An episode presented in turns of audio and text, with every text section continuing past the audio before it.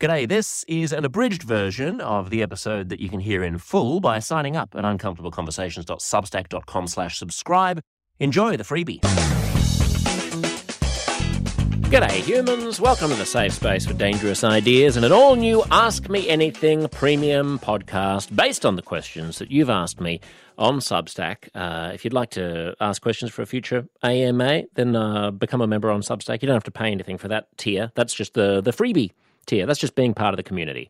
And uh, you can hop on the old Substack. I say old Substack, apostrophe O L E Substack, even though it's not old, because this is a brand new feature that we've just rolled out the ability for you to ask at any point in time any question of me on an Ask Me Anything page within the Substack. Totally free if you're a member of the community on uh, Substack. Uh, are we fucked? Josh writes Adam.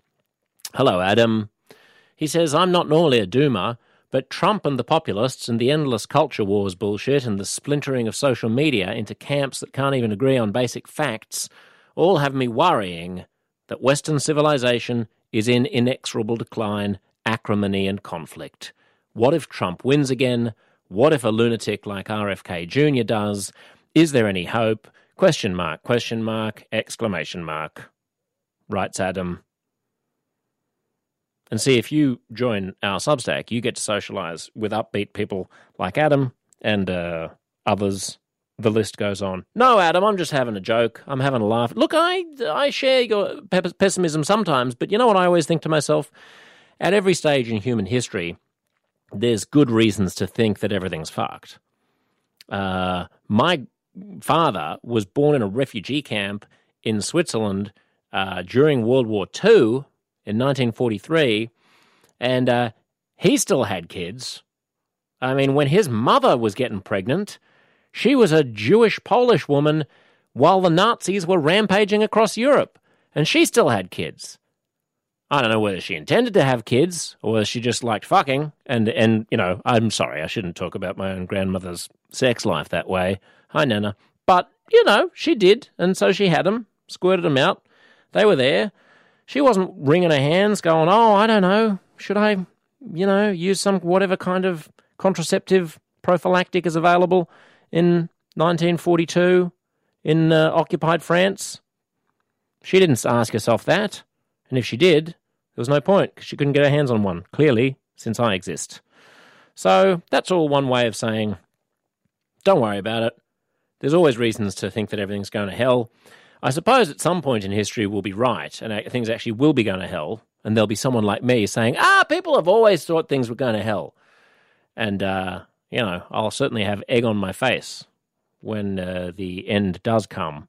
And during Armageddon, Adam will be typing away on my Substack saying, You told me that I shouldn't worry about it because your grandmother's was a whore. And I was saying, That's not what I was saying. I didn't say that about my grandmother. I just said she had kids, nonetheless, even in dark circumstances, darker than the ones we're in now.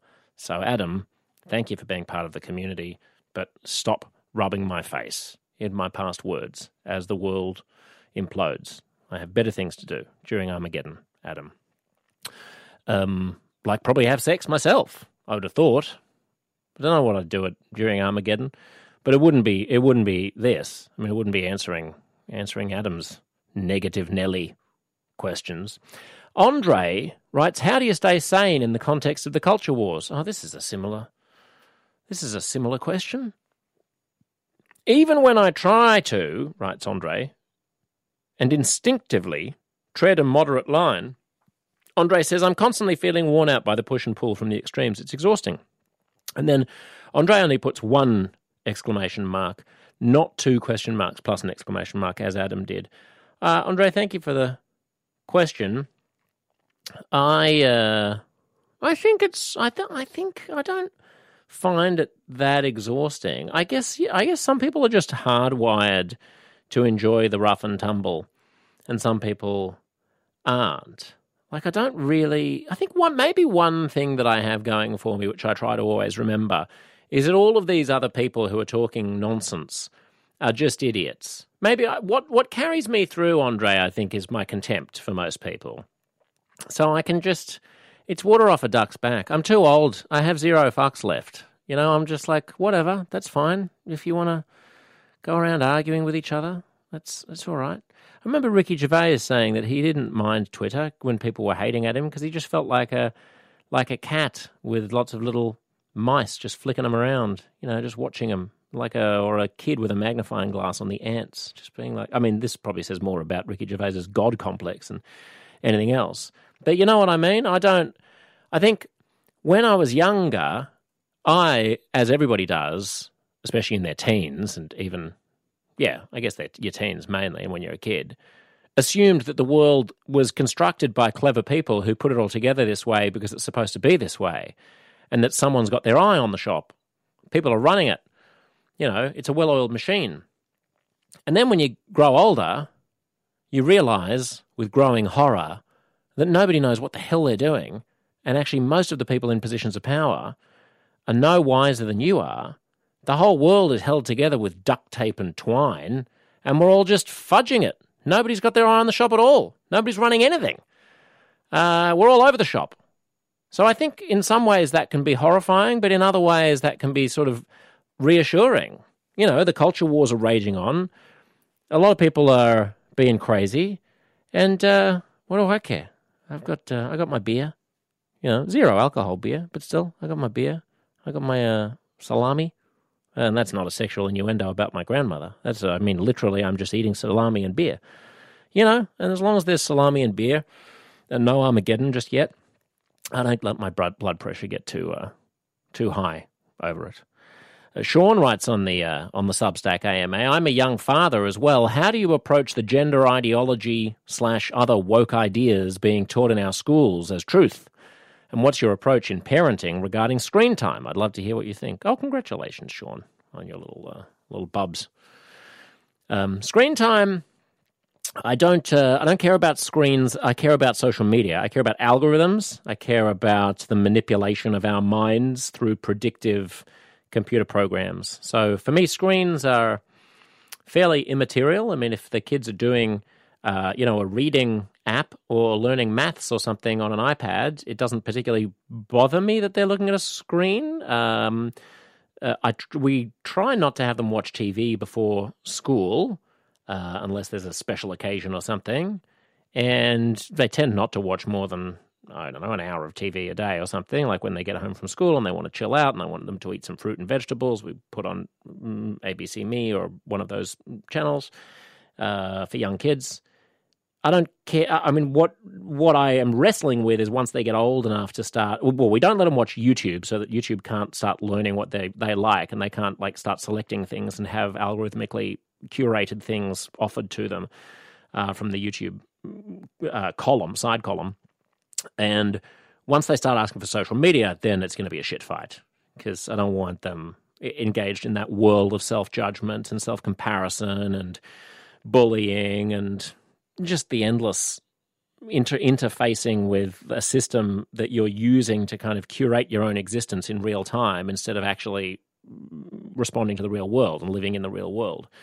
So that's going to be a problem. But at the age of five, as my kids are, that is not yet a problem. As to how do I approach the gender ideology and other woke ideas being taught as truth, um, I haven't encountered it yet. I mean, they're only in kindergarten.